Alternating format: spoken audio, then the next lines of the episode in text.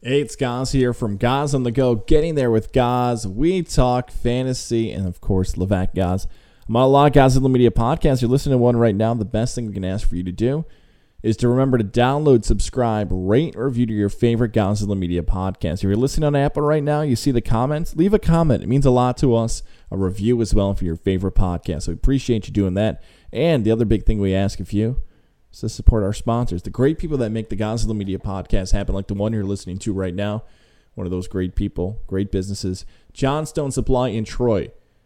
Right there on 6th Avenue in Troy. And if you're like me and you're not great with directions, it's right near that famous barbecue place in Troy. Johnstone Supply, heating, ventilation, air conditioning. You're looking to upgrade in your home. The place to call is Johnstone Supply in Troy. 518 272 5922. Fujitsu ductless splits, energy saving, ultra low temperature models. How about operating as low as negative 15 degrees Fahrenheit? And now Johnstone Supply is carrying the J Series VRF systems. We're talking even more efficiency and even more flexibility for your home. This is stuff you got to grab now. If you're looking for that more of that more basic, efficient option, also cost efficient, which you're really looking for too. The Westinghouse, also made by Fujitsu, is there at Johnstone Supply in Troy for you. Where you stop in, say hello to our guy Tom, and maybe it's James, Kevin, Rob, whoever it might be. Check out their website now, johnstonesupply.com. We're talking about upgrading your home. It means so much to you.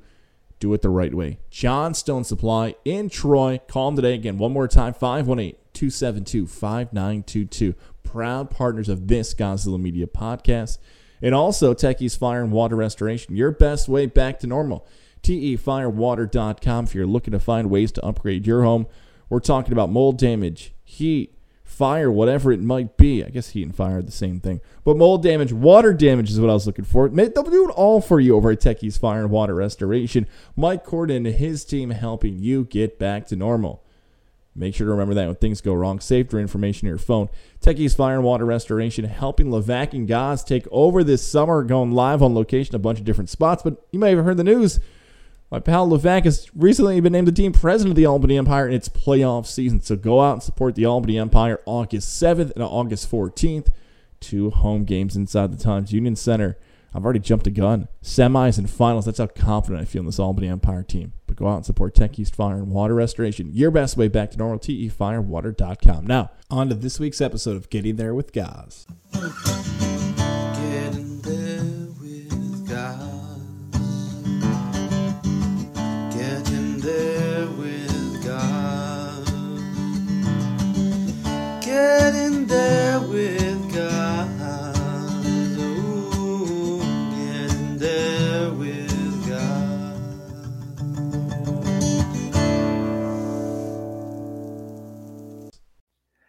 Another edition here of Getting There with Goz, where we talk about the career journeys of athletes, coaches, media members, and more. You know the name, you know the voice if you're a Central New York and Syracuse sports fan. He is the man child, Jim Lerch. The man child is joining us now. I'm going to call him man child throughout the interview because that's how everybody knows him, but we got to start at the beginning. A younger man child, dare I say a child child, six, seven, eight years old. Tell us where you grew up. What did you want to be as a kid? And was it your same dream job when you were 18?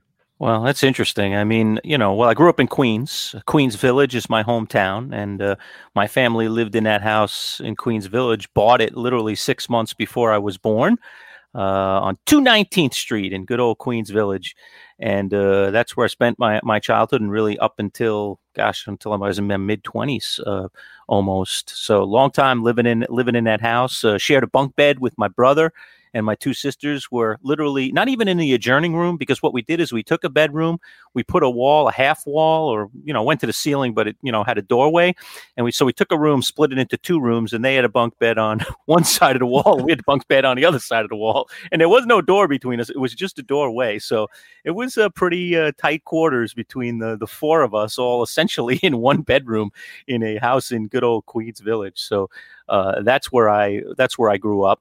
Uh, and it was a typical Queens neighborhood, you know. You go knock on your buddy's door, played stickball in the streets, uh, all that kind of stuff.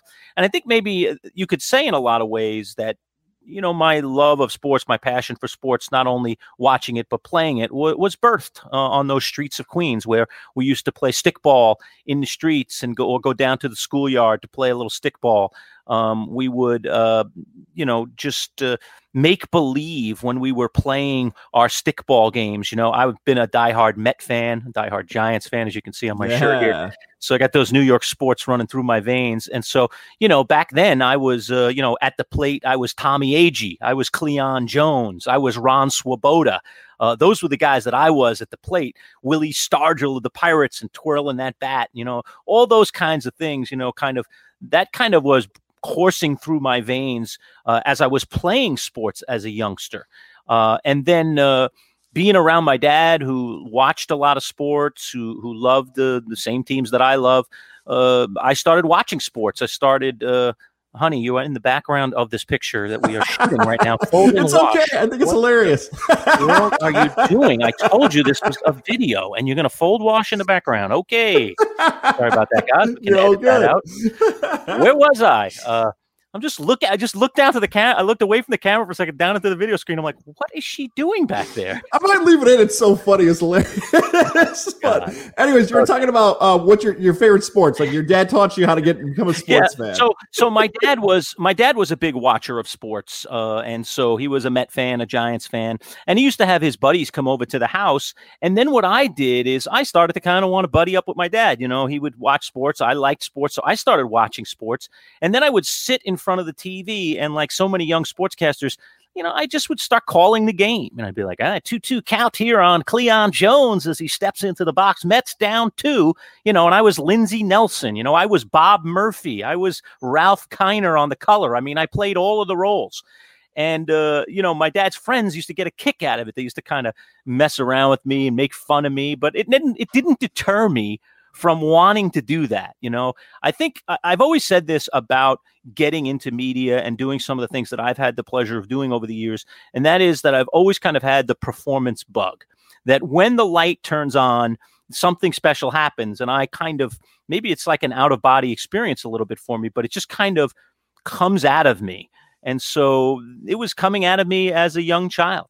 But I can tell you, it wasn't a very straightforward route for me, guys. I really uh, had a long and arduous journey to get back to sports later in my life. And we can kind of walk through that road a little bit if you want. Yes, that's what it's all about. Getting there with Goz I knew right when I booked you for this, you were one of my favorite people. And I say that ever since like you say that for everybody. No, no. I know man child's story, and trust me, it is not conventional in any way. So let's do that. You're 18 years old. Uh, it's time to graduate high school. Most of the time in these interviews, I talk about where you're going to go to college and the broadcasting schools and everything else.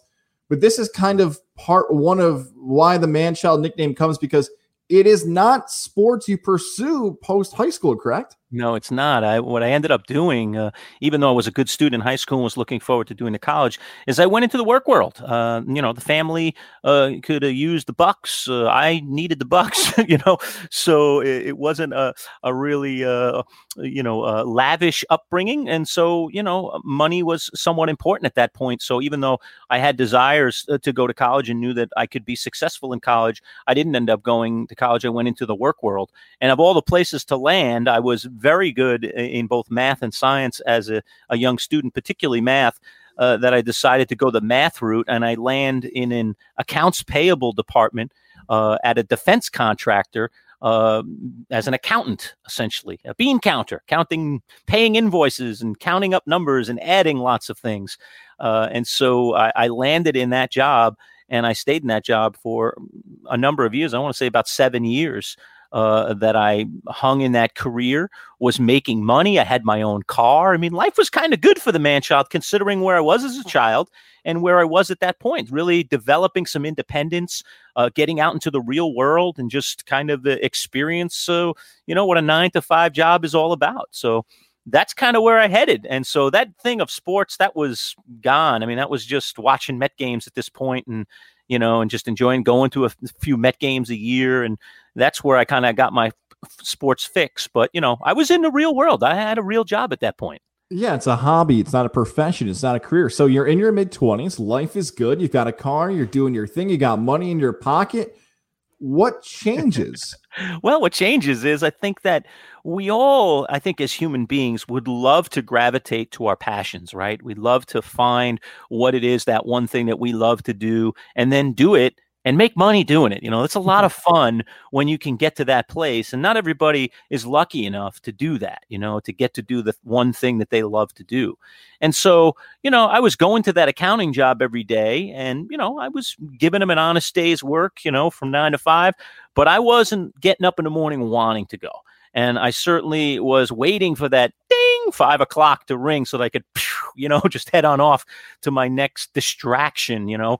Uh, and so as that started to happen more and more often, and I was getting that feeling inside that maybe I just wasn't on the right path anymore. So even though I had some nice things in my life, the path just wasn't feeling right.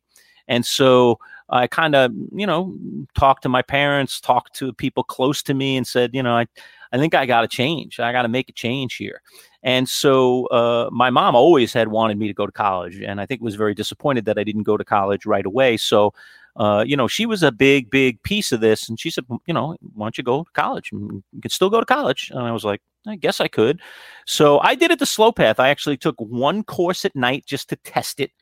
Um, I, I I was asking around, okay, if I'm going to go back to college, what am I going to go back to college for? And so I started asking friends of mine, you know, like, what do I love to do? What would I love to do every day? And every single one of them came back with me the same answer uh, sports, uh, calling games. You like, because I was that guy that even though I was no longer in front of the TV set as a little kid from my dad, you know, pretending to be Lindsey Nelson, when I was out, say, bowling with my buddies, I'd be like, all right, here's uh, Mike Foley, my best buddy here on the lane, needs a strike here to win the match. You know, like I would just do that stuff. It was just weird, I guess, but it was just being myself. And I think that my friends kind of knew what my passion was, and it was right in front of me. And I didn't really know it. And so they said, "Sports, man, go back, go back to school to be a sportscaster." And I was like, I don't even know how to do that. They have schools for that, you know?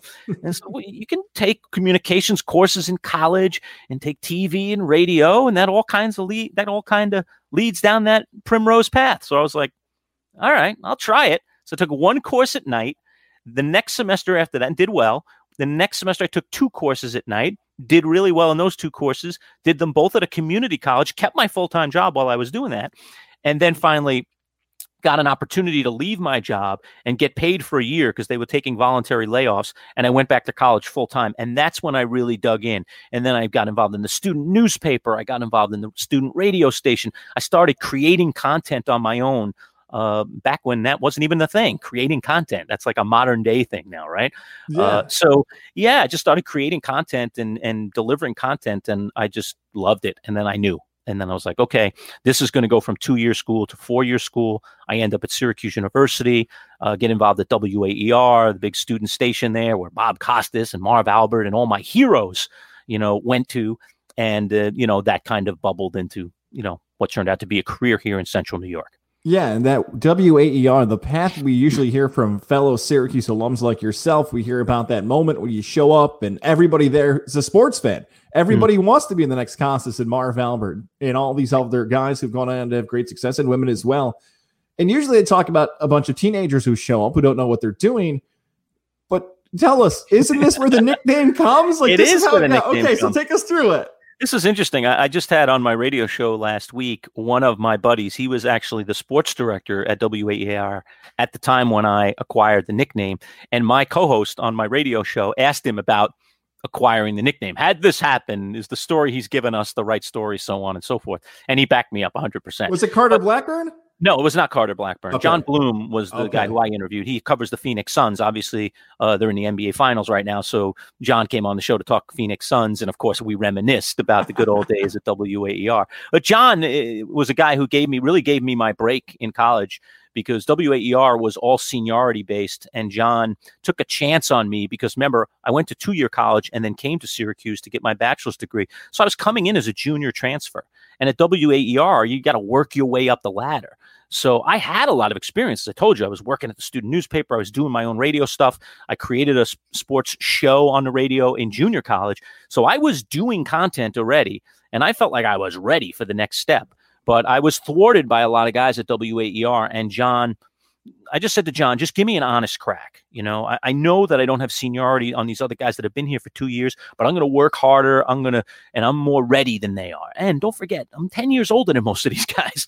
So, you know, I bring a little more to the table, a different thing to the table. Maybe more is not fair, but I bring something different to the table. And wouldn't you love to have that on your staff? Wouldn't that be cool to have somebody with a different perspective?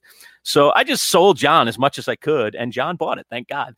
Uh, and so he gave me my break, and, and I was able to to do play by play for lacrosse, for football, and for basketball under John's leadership.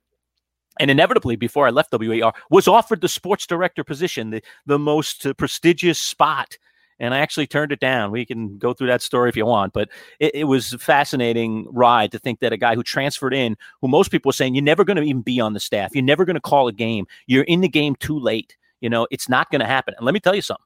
That did not sit well with me because i came to syracuse university to do all of those things. And I had people basically saying, "Oh no, that dream of yours, you can put that on the back burner. You're too late to the party." And I just refused to accept that. I was like, "Baloney! I'm too late to the party. I'm going to crash down that door. I'm going to knock down that door, and you're not going to stop me."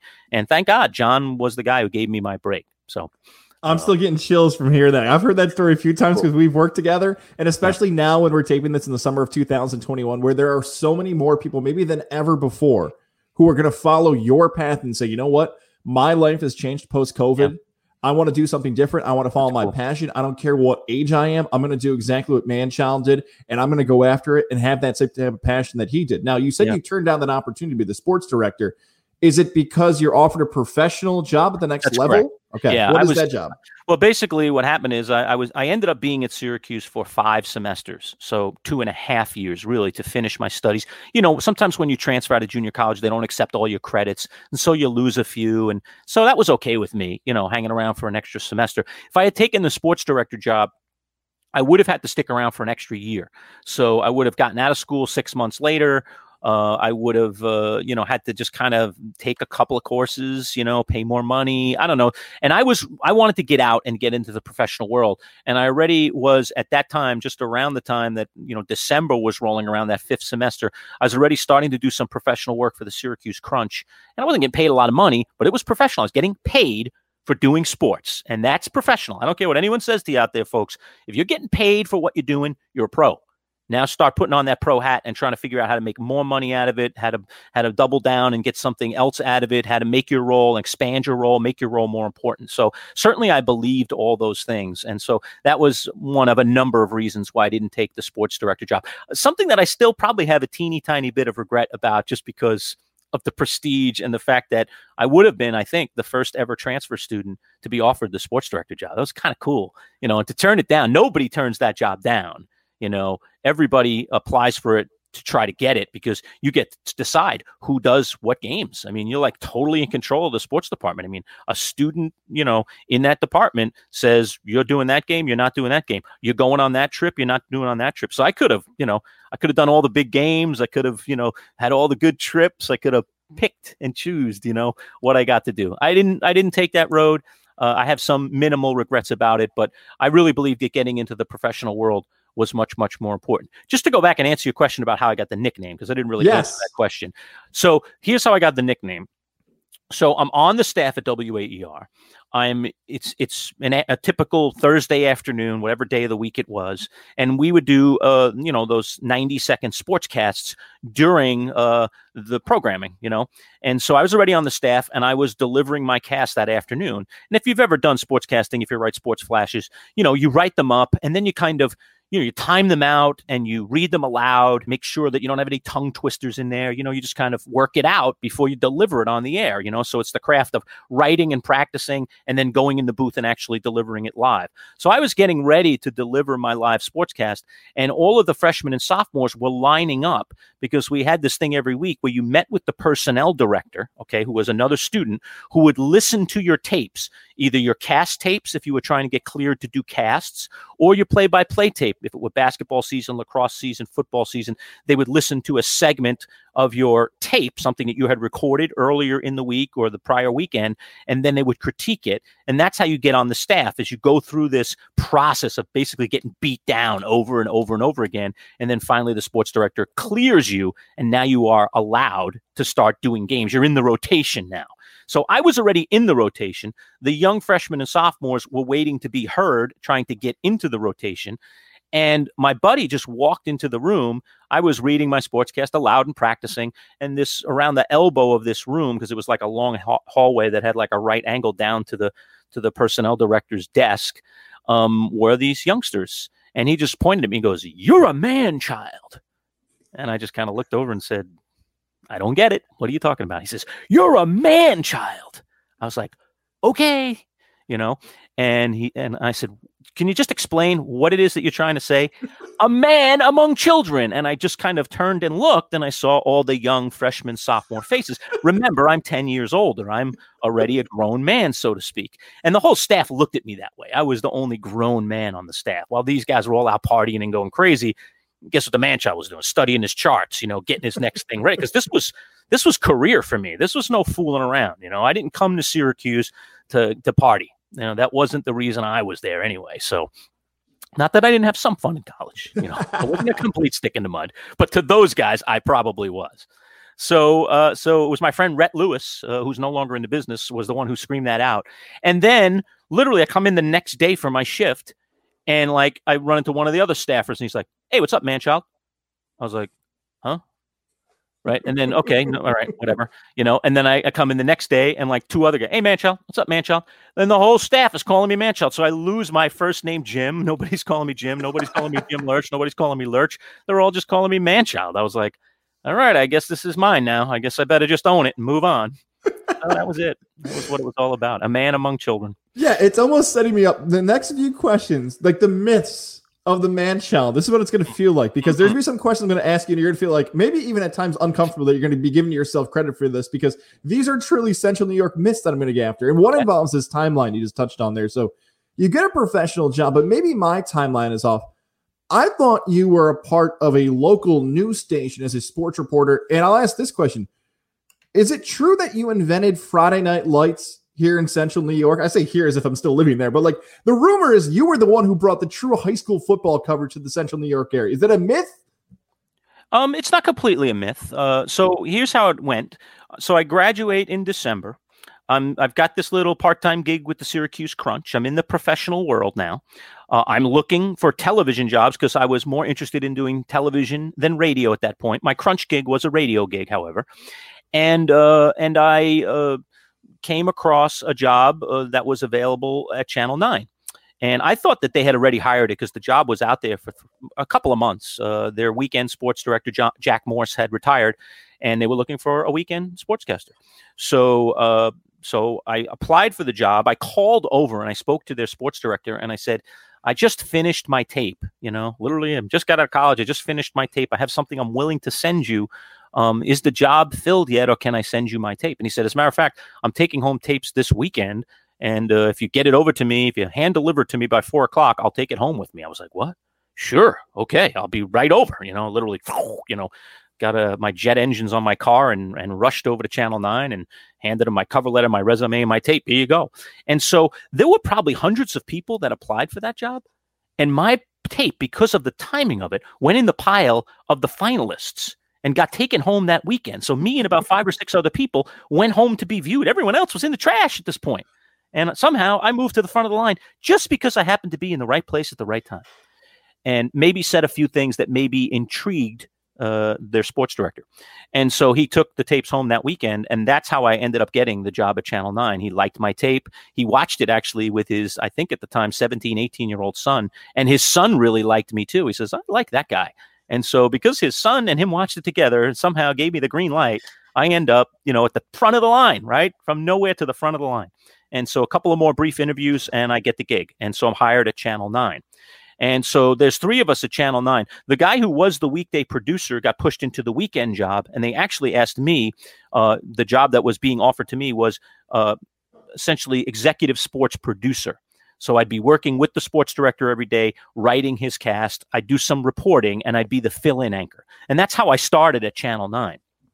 And so that was cool and that was good with me. I was perfectly comfortable with that job. And I loved that I was working Monday to Friday instead of having to work the long weekends, right? That's always a sacrifice Yeah. that a lot of people in TV make. They become the weekend anchor and you got to stay there for a while before you can get to the sports director job, maybe even change markets because those sports director jobs are hard to come by, right? And so uh, I was happy to have the nine, you know, a little bit, not nine to five, but to have the Monday to Friday gig. You know, it was more like one in the afternoon to midnight. Okay. That was really, that's pretty typical in the regular TV world, the local TV world for sports people. So I took the gig.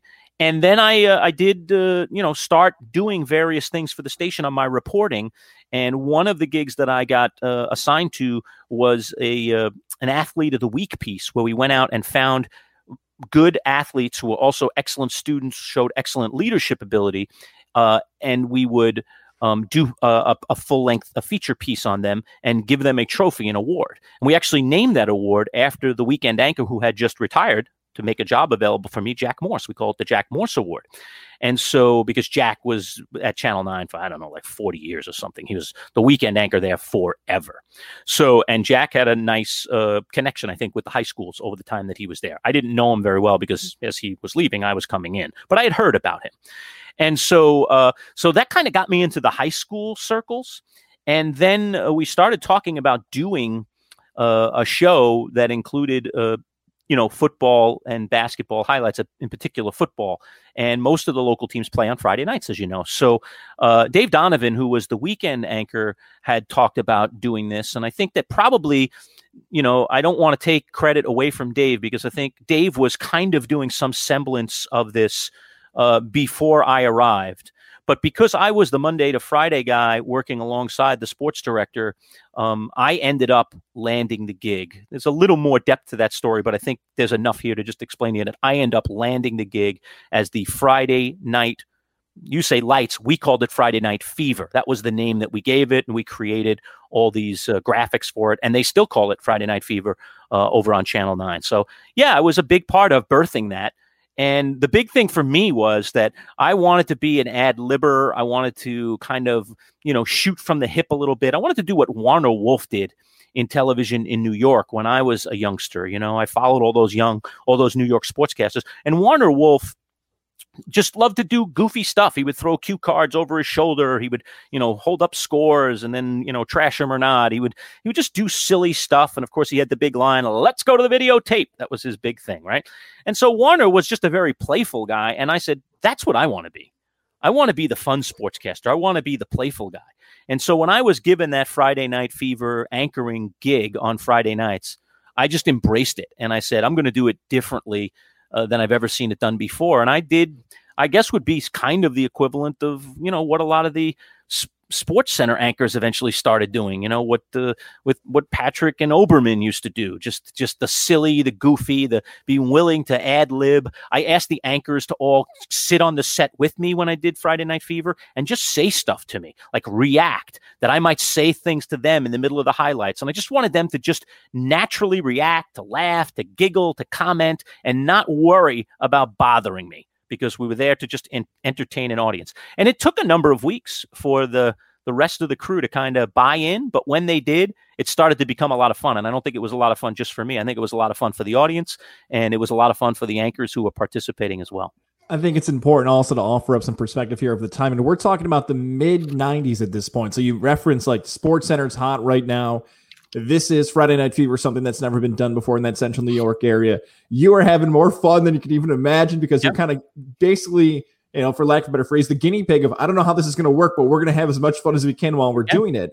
And with that being said, how you're doing it in a unique style, you're showing off your personality, you're having fun. This is in the sports landscape. We're talking about sports media now at this point of the emergence of sports talk radio. Like Mhm. WFAN had sports talk with Mike and the Mad Dog, but really like the mid to late 90s is when this starts to grow and it starts to move towards a local level, which presents you with a unique opportunity because 620 and others are starting to grow. Kind of take us through that timeline of how it seemed to be television, but this is slowly starting to come into what radio is going to look like in central Yeah. New York. Yeah, absolutely right. As a matter of fact, if I just step back just a little bit further, um, back to the end of my uh, my tenure in college, the last thing I did before I left WAER, even though I did not take the sports director job, was I helped WAER through a big written proposal and inevitably creating something. I said to them, we have all these staff members and we're just doing play by play and these little, you know, 90 second sportscasts. Why don't we do some talk content? Talk radio is red hot.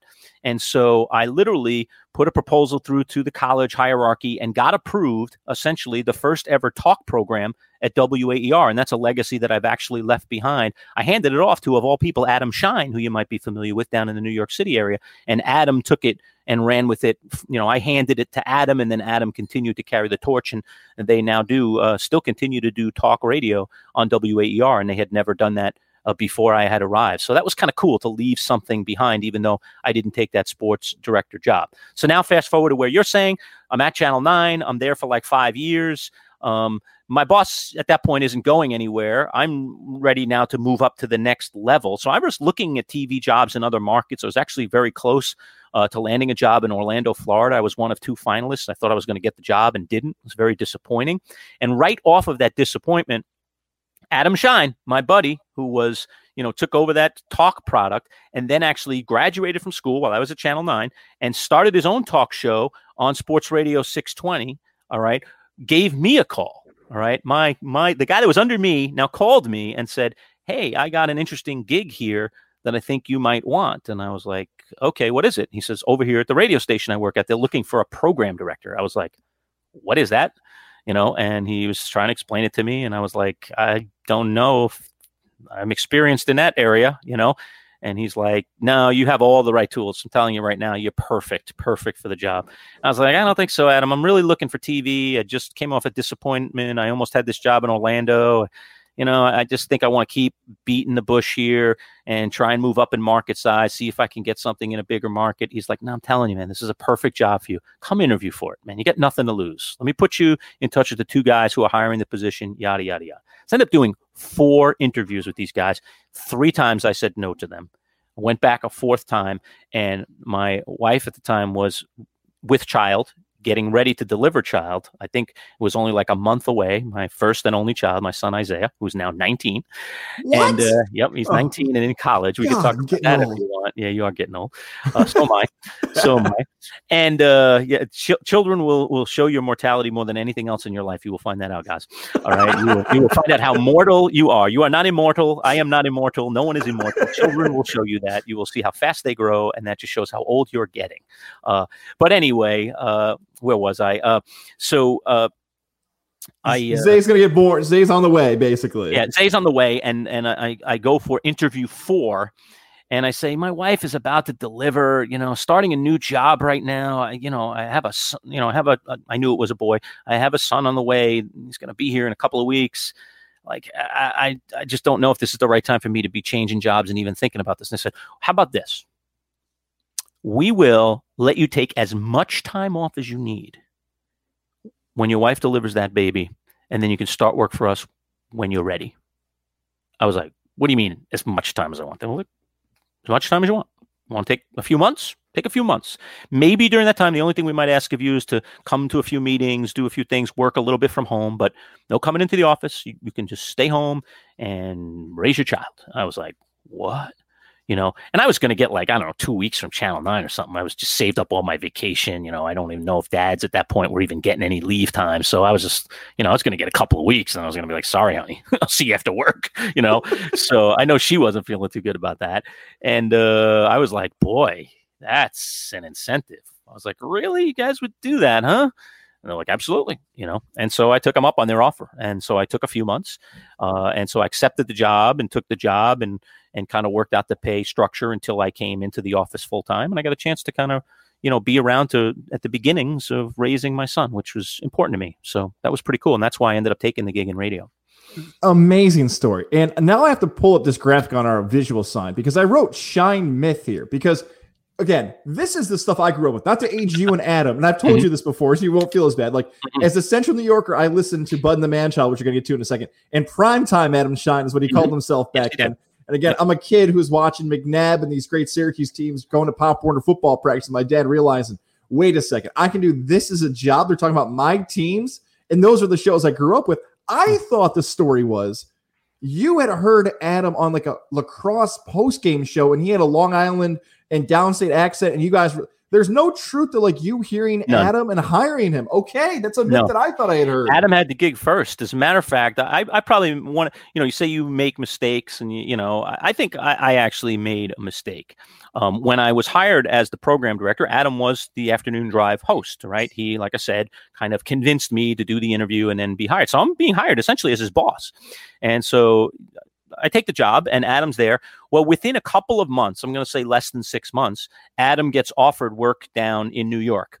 Uh, I think initially for WFAN and some other things. He eventually lands a gig with the NFL Network, as we know. I think he's still working for the NFL Network, and now he's even doing CBS TV. So I think he's still doing uh, some- Sirius as well. some, Yep. some connection of all of that, right? Sirius XM and yeah. So Adam Adam has has very much moved into that world and, and done a phenomenal job. But Adams, just a couple of months after I take the job, this is you know I got a gig in New York and I think I'm going to be leaving. I'm like leaving. You convinced me to come here. Are you crazy? You can't leave. You- You're the afternoon drive host. How old is Adam, by the way? For those who know, he's like 23, isn't oh he? Yeah, he's a 24? Yeah. youngster, but he was a big hit when he Yeah, got out of no doubt. you know he loved talk. That was one of the reasons why after I created the talk product at WAER, I handed it off to him for the next year. I said, "You're here for another year and a half, please. Like take this thing and run with it. I know you love talk. I got this thing launched for you. I've done all the legwork. Like take it to the next level, man. Make it something that's going to stick forever." And he did. I owe Adam for that. I mean, he he did a phenomenal job of of making that talk product important to WAER so much that they're still doing it today and provides a lot of opportunity for students. You know, a lot of students don't know. I started that whole thing. I mean, maybe someone else would have eventually, but it's kind of nice to leave a legacy behind, you know, For to leave something behind that you created. So, uh, so yeah, so that's the real story. That's the real, and Adam, so Adam's going to leave. And I say to him, well, I mean, can't we work something out? You know, like, how about like I'll hook you up down in New York and you can get an ISDN line down there, which is technology for radio, uh, makes you sound like you're in the studio, and you can like do the show until I get another guy for afternoon drive. Like, I gotta, this is gonna be a search. I gotta find the right person. You know, how about can you do the show from home for a little while while you're working your other gigs? You know, and he was like, all right, all right, all right. And so we did that for a while, and I dragged him through it. And I'm sorry that I did. Adam, I owe you an apology if you watch this. Okay, the man child made a mistake. I should have let you go. I should have let you do your own thing. Uh, I just panicked at like, what am I going to do without Adam? And of course, we survived. You know, and as a matter of fact, not only did we survive, but you know, we, you know, it, it helped me create my talk show, Bud and the Man Child, which you know, still in some semblance now. Bud retired a few years ago, is still on the air now, almost 20 years. Um, you know, it, it, it helped launch another uh, local host here in central New York um, who's still on the radio as well. Uh, you know, it was just a, a really positive thing when it was all said and done. But I won't lie to say that I kind of dragged Adam along for a while and then just saw that he just he didn't want to do it anymore. And I was like, all right, man, get out. And it's cool. Like you're out. I don't know why I did this to you. I just, you know, I just panicked, I guess, whatever. So Adam did leave and we fi- figured out afternoon drive and we did a good job at that station for a long, long time before they finally changed formats. On the block with Brent Axe, by the way. Brent Axe, is, Yes, by the way, who you're That's talking about. Who you That's the other person, right? That's the yeah, other person. and, I, and I'm not trying to take anything away from the X Men. I would love to ask about that story, but I kind of want to go. If Axe wants to come on, we'll let him tell his side of that story. Sure. I want to talk about Bud and the Man Child, especially now. Again, taping in 2021. What has happened in the sports radio landscape, in particular, is that the history of the Dan Le Batard show with Stugotz has come out, where Stugotz is a program director. Jon Weiner is his real name, but Mhm. he is looking for a local journalist, a local columnist to join the radio side of it. Right. And he hires Dan Le Batard in Miami. And now they're getting paid $50 million by Yeah, DraftKings. Well, good. far before that, another program director hires a local journalist and columnist to Mhm. come on the radio. Take us through. And I feel like this might be an episode in its own right if we could ever figure out how Bud can do Zoom, which might be a struggle in its own right. But how did you figure out the idea of Bud and the Man Child? You'll hear Manchild's answer to that question soon. But before he gives it to you, if you're supporting this podcast by listening, we ask that you also continue to support our great partners that make this podcast possible. And we're talking about our friends over at Mohawk Honda. Selection is king this summer. If you've got a vehicle, you've been taking on these vacation road trips, and you think, "Ugh, is it going to break down? This is not the car I want to be driving around and taking to family events and showing off to my friends and more. This summer's the time to make that change, and it happens in Mohawk Honda. You trade in your vehicle, you get the price back that you deserve for your ride, and then you drive off the lot with a new ride thanks to Mohawk Honda. I know it from experience. My pilot loved driving around the capital region. Now you can find the ride that fits your lifestyle, your job, your travel, and more. Mohawk Honda wants to help you. Shout out to the Harridan family doing this for decades plus here in the capital region. My guy Cam McKenna who helped me out with my vehicle, Greg Johnson, more the entire staff. Make sure to follow them on social media. You can check out the previews of some of their new inventory. It's more right on their Facebook, Twitter, Instagram, everything you want. Mohawk Honda is the place for you. This summer, selection is king when you're trading in your vehicle or trying to find the best ride you've ever had in your life, like me. Your sponsor, Mohawk Honda, where they always go out of their way to please you. Now, back to getting there with Goz and Manchild telling his story about his career. Well, basically, uh, it was pretty simple. I mean, we, you know, the the my bosses uh, said, "All right, we got to figure out this afternoon drive thing." Uh, I went out there and I did find Brent, uh, so that was one thing, and it was interesting. I was just actually driving out to Turning Stone one night with a buddy, a college buddy of mine, who had come into town, and he was just flipping through channels. And Brent was doing a show in Utica at the time, and we picked them up about two thirds of the way out to Turning Stone because you're getting out towards Utica when you're heading out, you know, towards the Oneida Indian Nation there. And I was like, "Hey, this guy's not bad." And he's like, "Hey, man, you're looking for an afternoon piece of afternoon drive here, aren't you? Why don't you?" Talk to this guy. I was like, eh, maybe I will, you know. And then I looked him up online, and you know, we had those little radio bios on the old websites back then, and it said that he was he went to Bishop Ludden High School and he was from Syracuse. I was like, oh, this guy's is local. He's going to want to come home. I'm going to bring him. I'm going to rescue him from Utica and bring him to Syracuse. Who would want to do that, man? You know, probably a little bit better pay. You know, you're coming back home. He probably has family here. Come on, he's come back to his high school buddies. Who wouldn't want to do that? And so Brent obviously did like that idea. And once we negotiated a salary and whatnot, then he was down with it. But while that was all going on, actually, a little prior to that, um, my bosses said, well, why don't you, you know, fill part of that void? And I was like, I don't know if I want to do talk radio like every day. I'm, I've got this big job, program director. Like, that's a lot. You know, I'm sitting in meetings. You know, you don't understand. Doing a talk show is prep, a lot of prep, especially if you do it by yourself. And uh, so I was like, all right, I'll think about it. Let me let me think about it. I'm trying to come up with answers. And I went home that night and I was like, I don't know if I want to do this, but you know what? If I get a partner, then half the work will be taken care of. I only have to do half as much work. and and you know what? I've gotten and, and then Brent kind of comes along and I go, you know, and I've got this other guy. We could split up that four hours of afternoon drive. I think Adam was doing all four hours. We can split it up to two chunks of two hours and I can do two of the hours with a partner, half as much time, and then with a guy working with me, now I'm down to a quarter of the work, right? and then I could give Brent theoretically the other two hours. And I think he was already doing a two or three hour show out in Utica. So he's going to consider that pretty much what he's been doing. And that's what we did. And so we split afternoon drive three to five and five to seven. Bud and I were doing the later piece, and Brent was doing the earlier piece. And how I landed on Bud was simple. I just said, I got to find a partner. And I said, I want to find somebody who can be a bit of a storyteller. Uh, I want to find somebody who has a better Syracuse history than I do because I had only been in Syracuse as a college student. You know, I was a St. John's fan when I grew up in Queens. Uh, so I knew of Syracuse, but I wasn't really steeped in Syracuse history.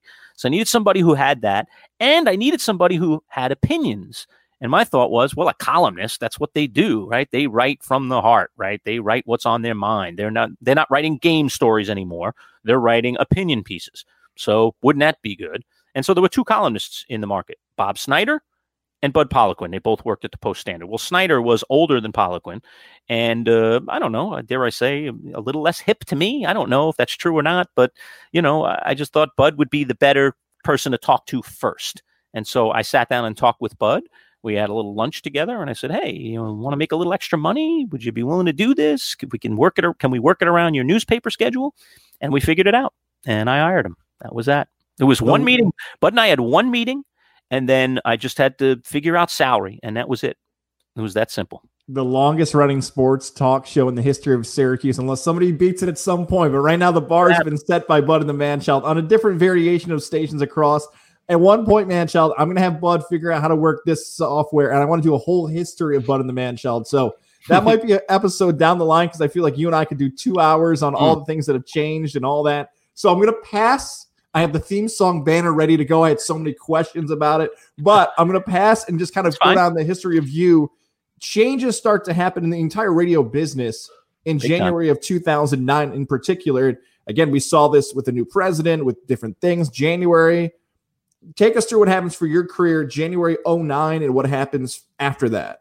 Yeah, I mean January 09, uh, kind of a dark time. Really, I would say almost the year leading up to it, just things just didn't feel right in radio uh, where I was working at Clear Channel, big national company, owns more radio stations than any other company. It's now iHeart Media for those of you that don't know. That's what Clear Channel has become. And there was just a lot going on in the business where they were starting to automate more programming. They were going away from local programming. Um, budgets were being cut. I was a program director the whole time I was there. I knew what was going on with the budgets. And every year I was seeing my budget shrink and shrink and shrink. And I was like saying to myself, they're not going to be able to afford me before too long.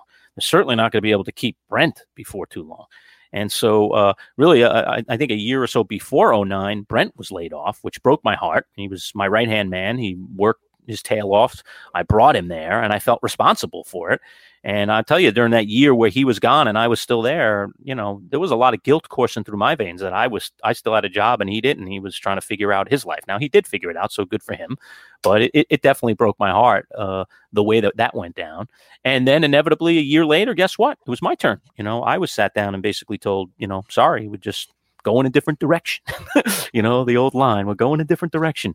So I was like, wow. I mean, gosh, at that point, I was probably, I was programming two radio stations, doing three hours an afternoon drive, uh, one of those hours without Bud, um, and just, uh, you know, pushing myself to the limit from a work standpoint, working, you know, 14, 15 hours a day. I mean, I was, I was working, I had about seven different job titles. There was nothing I didn't do. I worked on the websites. I worked in the promotions department. I was the program director. I was an on-air host. I mean, it just went on and on and on. I was at the time the news director because our news director left and they didn't want to replace him. So I became responsible for this whole news product on WSYR radio. It was a lot of responsibility that was landing on my shoulders. Um, probably too much when it was really all said and done. Uh, but somehow, some way, they said even this guy with all this responsibility and working as hard as he did, we got to let him go. So they let me go, and that was a big blow. I was like, "Wow, what do I do now?" you know, I'll just never forget that day. I'll never forget taking the box of my stuff out to my car, arriving home, putting that box down, and then going, "What do I do now?" You know, it was a weird feeling. It's the only time I've ever been laid off in my life, um, but it it led to uh, a change in thinking. Um, and one of the things I discovered was, you know what? We had some paid programs that were on the radio that we treated very, very well. None of those people were laid off. None of those people were let go uh, because they were bringing in money, revenue, baby, not expense, but revenue.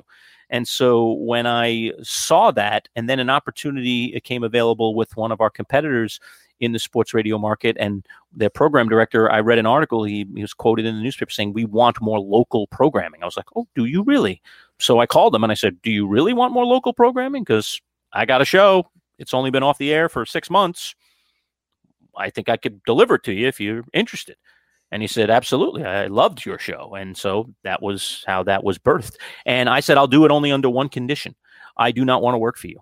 I do not want to be laid off by you. I do not want to be controlled by you. I want to own the show. I want to buy the time from you and I will pay you for it. And then you will trust me to do great content because I will do great content for you. You've heard the show before. Nothing's really going to change. As a matter of fact, hopefully it gets bigger and better. And I've been doing the show under that model now for, gosh, it's got to be about nine years now, up to 20.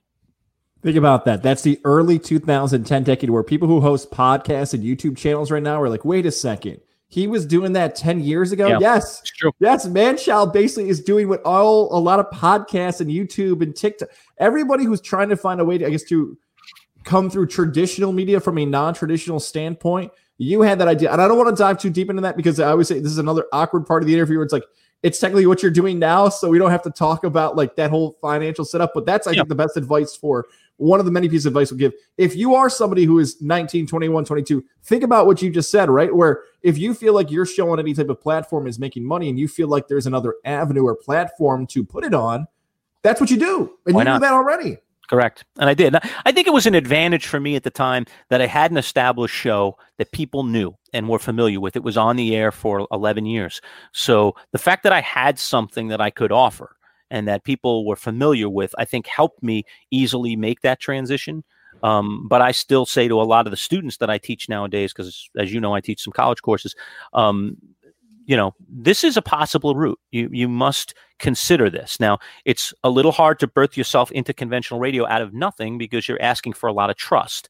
Um, but you know, money talks, as they say, and you know what walks, right? So, you know, I mean, if you can raise the money, if you can prove that you can deliver a good product day in and day out, I don't see why any radio station would say no to you because you are revenue, and radio stations are craving revenue. I have never been treated better as a radio host than in the last nine years as a revenue generator rather than as a revenue drainer. And that's a big, big lesson that I learned about radio, and it still, uh, to me, holds today. Yes. And now, when you are running your own brand, when you are a revenue generator, you have decisions, you have responsibilities. It is truly the brand in your face, but there is a transition that is made. And this is something that I think some people will go through where they're like, okay, I thought I was going to do this, but this is working. I thought that happened, but they left. Mhm. Basically, it's a long way to say Bud left, Bud retired, Bud went off, right? I think he's in Florida now, hanging out, doing his thing. You Well, had to make a in decision. Scanty Atlas doing his thing, and Oh, he's in Skaneateles. I thought he was going to be a snowbird forever. That's a, that's a. No. But he did, but he did buy a place now in Florida, so now he's six months up, six months down. He's up right now. Nice. All right. So Bud is uh, done. He retires. You have to make a decision. What's the future of the Bud and the Man Child show? Take us through that thought process and how a guy by the you name of Boy Green is involved. Yeah, you know what? I I I said to myself years ago, and I repeated it many, many times uh, to people over the years, my producers. Uh, when Bud goes, I know he's older than me. I know he's going to go first. I'm going to. I'm not going to do this with anyone else. It's been too good a ride. It, it I, I, the first three months we did the show, it was horrible, and I was like, "This is not. This is not going to work. Audiences must hate this show right now." I went back. I was listening to it every night, and I was like, "Oh, that was so bad. Oh, just- You're talking about the we doing?" early Bud and the Man Child Yeah, shows without. okay. Yeah, I'm talking Yeah. about the early Bud and Man Show, the first three months of our show. We just didn't know what we were doing. I mean, you know, I didn't know how to get anything out of him that was entertaining. You know, yeah, we were talking sports and we were rolling out statistics and we were analyzing games in some way, but it just wasn't interesting. And I was beginning to have doubts. And then I discovered something. It was just weird and it kind of came out of nowhere. I started playing golf with him on Friday nights uh, at Green Lakes uh, State Park right here in good old central New York. And uh, I met him and a bunch. I met a bunch of his friends. He introduced me to a bunch of his friends. They were all people that whose kids played little league together up in the Fayetteville uh, neighborhood of Syracuse. And so I met this group of I don't know about 20, 25 people, and we'd go out and play every Friday late afternoon, you know, around dinner time, and just play nine holes of golf. And I started meeting all these different people, and I started socializing with Bud. We'd have a beer afterwards, sit up on the beautiful deck there, and just chit chat. And I started to learn weird, quirky things about him. And then I just started just talking about that stuff on air. You know, Bud, you were saying the other night, you know, that you've never had a cup of coffee in your life. What's that all about? You know, and then it would just lead somewhere, you know? And so Bud loosened up around the golf world, would kind of tell stories of his life. And I started picking up on it and comparing myself to him. And then it created this whole new dialogue that became very personal between the two of us. That we actually now knew each other as people because I was learning about him through these stories of playing golf on Friday nights. And that's when the magic happened. I remember that first tape I took home after like the first time it happened. It's kind of like a Howard Stern's movie, right? Where he he does that crazy commercial, right? Uh, and and he realizes this is what I should be doing. It was the same thing. I took that show home that night. I was like, it seemed like there was a good bit there, and I took it home and listened back. Just like, oh, that was good. That was funny. that connected. Ooh, I like that. I got to do more of that. And then I just started reaching for it, trying to find stuff, content, not in the sports world, you know, but in his personal life, and then tie it into sports. Say, how can you think that when you do that? How can you behave that way when you behave this way? You know, how can you have that mindset when your mindset is really over here? Because I heard you say that to your buddies. And so that kind of texture added to what really made the show tick. And I people that still compliment me on that show, that still miss Bud, that still talk about that show to me in public, always say, I just love the banter between you guys. I love the chemistry. And that was all discovered just by playing golf Friday nights with his buddies. It's crazy.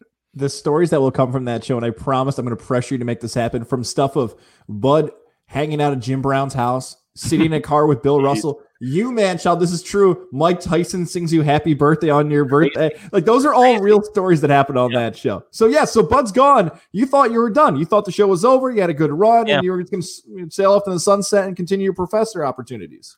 But like I said to you, you know, I mean, I was having so much fun still doing the show. And even though I knew Bud was leaving and I said I was never going to do it without him, I was like, you know, I'm still having a lot of fun doing this. And Boy Green was a student of mine at Oswego, was in my class. He was a student that when we did this little talk radio live exercise, we do it in groups of three, he like stood out, like probably more than any student I've ever had. So much so that I said to him, Hey, come see me after class. And I said to him after that very class, I said, Have you ever done talk radio before? He's like, No. I was like, Do you like it? He's like, Yeah, I do. I was like, Because you could be good at it. I thought you did a really, really good job with that. You were very unique. You stood out among your fellow students. Don't tell the other students I told you this. But you stood out. Um, you ought to consider it. You ought to do a radio show here. Get on, you know, a WNYO, uh, the station up there at Oswego. Get get see if you can get a talk show. Do it with someone else if you want. Do it by yourself. But you could create content in talk. I think you might have a future in talk, in my opinion. And he was like, "Oh, thanks," you know. And then he calls me like two weeks later, or or maybe it was after class. He grabbed me and said, "Hey, you do a talk radio show, don't you?" I said, "Yeah." He said, "Do you take on interns?" I was like, um, "Well, I haven't before, but I would." You want to come intern? He's like, "Yeah." So he interned, and he hung around for like two semesters, and then he and then uh, he said, you know, he's getting out of school, and he said. You guys have any producer? You have a producer or anything? And we did. And ironically, our producer was literally leaving like in two weeks, and I didn't have anybody. And I was like, hmm, you've interned, you kind of know the ropes. You want to be our producer? So he came on as the producer and he hung as the producer for another year or two. And then Bud, you know, um, the writing's on the wall. I see Bud's going to retire, and I'm like, I don't know. Should I give the kid a shot or should I try and find somebody else? So I want to keep doing this thing by myself. I never had the desire to do a show by myself. I just don't find it nearly as interesting. I don't like talking to the walls. I like having dialogue like we're having now. So uh, I just, that's just the way I gravitate. I'm a big fan of the two man show over the one man show. And there are people out there that do it incredibly well. Rome's been doing it for years. People like Cowherd. There are others that do the solo show. I just don't like it. I just don't find myself to be as compelling, uh, as interesting. I, I just like time to think between you know between things. I I like to be able to sometimes just ad lib in a different way and play off of somebody else. I think I'm better doing that. And so I, get, I said if I'm going to keep doing this, I got to do it with someone else. And so I went to Paul, aka Boy Green, a nickname I'd given him as an intern as an intern when he was with the show, and I said, "Kid, I'm willing to give you a shot if you're interested. Co-host, what do you think?" you know, and he was like, "Absolutely, you kidding me?" So, and now Paul and I have been doing it over three years together. So Bud's been out for three years. He still comes on the show once a week, Bud. As a matter of fact, he's on Tuesdays at 11 o'clock. If you want to listen to Brunch with Bud, he does about a half hour with us every single Tuesday, and he's still the same old Bud. Nothing's changed. yes, and shout out to Boy Green for doing that. I know our guy Josh Murray's in the mix there at some point because he was producing an intern or another one of your mm-hmm. students at a Oswego who produced my show Correct. score 1260. Yep. So yeah, to Boy Green, what you just said there, I haven't had the opportunity to listen as much as because I'm out east now. But the two things you just said that I noticed about him: one, extremely unique, and two, is a hard worker. He gets the Twitter, the Facebook. He's going out and busting his thing. You know what? To make sure the show sounds good.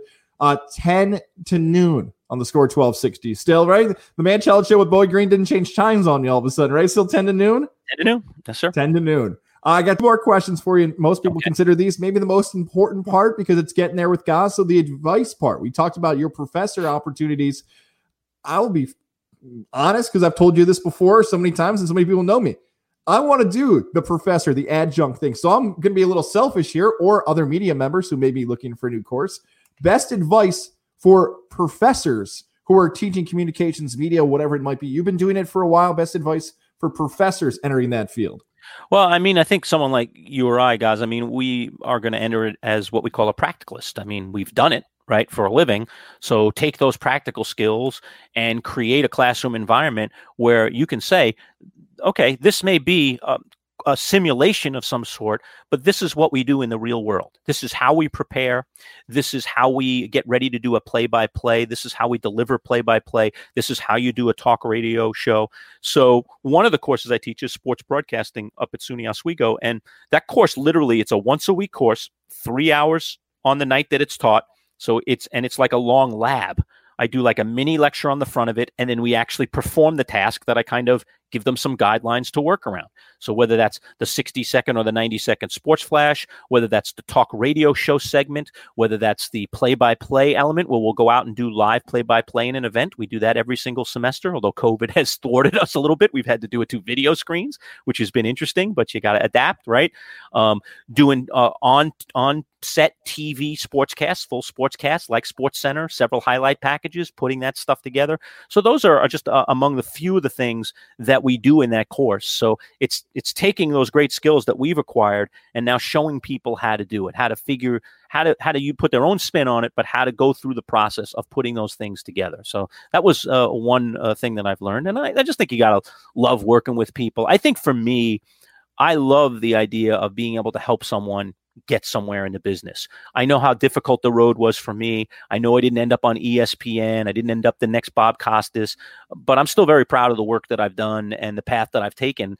And I just think that there are a lot of people that would be very happy uh, to have done what I've done uh, and to have achieved what I've achieved. And so I'm just more than helpful to want to get them there or get them somewhere even beyond there. I have had many people that have either worked under me at the old sports station or uh, have interned with me who have uh, gone well beyond. Andrew Catalon is doing, you know, national play-by-play for the NFL nowadays. He used to intern with me for the Syracuse Crunch, my first job. He was one He's of an Albany guy. Okay, Yeah, love Andrew. worked here at Capital I know you know yeah. Andrew.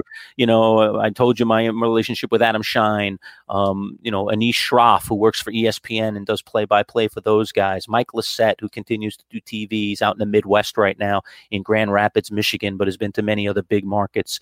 Uh, Brian Chinaki, a, a former student of mine who was a sports anchor in Jacksonville for quite a while, also in Augusta, Georgia. So, uh, you know, it's just been a pleasure to just mentor people, to help people along the way, to answer their questions. And I think that's part of what a professor really does. Now, the best advice to get where you are if someone wants to follow your career path, although it is far different than maybe what you would advise to a younger 18, 19 year old, best advice get where you are in your career. I think nowadays, I tell a lot of my students now, um, I think the better route now, rather than, you know, I've come to this place where I don't work for somebody anymore. I just deliver content and I pay them, and uh, I'm the rent and I'm the revenue. And, you know, I just go out there and create great content for them. So I think nowadays, especially with everything that's opened up in podcasting, video casting, um, just all these new avenues that have been created in the world of sports, I would create something from the ground up. I would create something from my bedroom, my living room, my basement, and, make good content, then get it out there, try and develop a following, use social in the best way that you possibly can. And then tha- that's a great way to get discovered nowadays. It's a great way to create your own resume tape. And then now you can send that out to people. You can say, look at what I've accomplished, and I birthed this from my basement. Listen to the thoughts that I have about said sports. Um, so find something you're passionate about, just like I did. Create original content and start there. Start in your own basement. It's not that expensive to get simple, simple equipment that does a really nice job uh, where you can put out quality video, quality audio, and have something that you can just send in an email to someone and say, check out what I'm doing, man. I'd love to work for you. I, I think that's the way to go nowadays, rather than go work for conventional TV or radio station. I just think it's a much more difficult path, and I think you're going to suffer a lot more on that path than the other one. He is the man child, Jim Lerch. Love his advice, both professor and the stories. I'm telling you, keep your phone on. I'm going to text you. We got a Bud the Man Child episode coming up soon. Thank you so much for doing this, especially for somebody like me who is now here rehearing your story. How many things have now kind of hit me in the face that if you've had to face and the mm-hmm. advice you just offered there about a new platform, I needed to hear that. Hopefully, someone listening right now wanted to hear that same advice too that you offered up. Thank you so much for doing this, and you're not done with me. I'm going to keep bothering you this fall. No, ple- uh, my pleasure, guys. Any anytime. I'm always happy to come back on with you uh, and give you what you want. I hope I I'm delivered s- some of that. Yes, I'm going to sit in the back of your class at Oswego one day too. I'm just going to hang out and watch anytime. with your class. You're welcome Awesome. anytime, my friend. Appreciate it, man, child. 10 to noon on the score 1260. All right.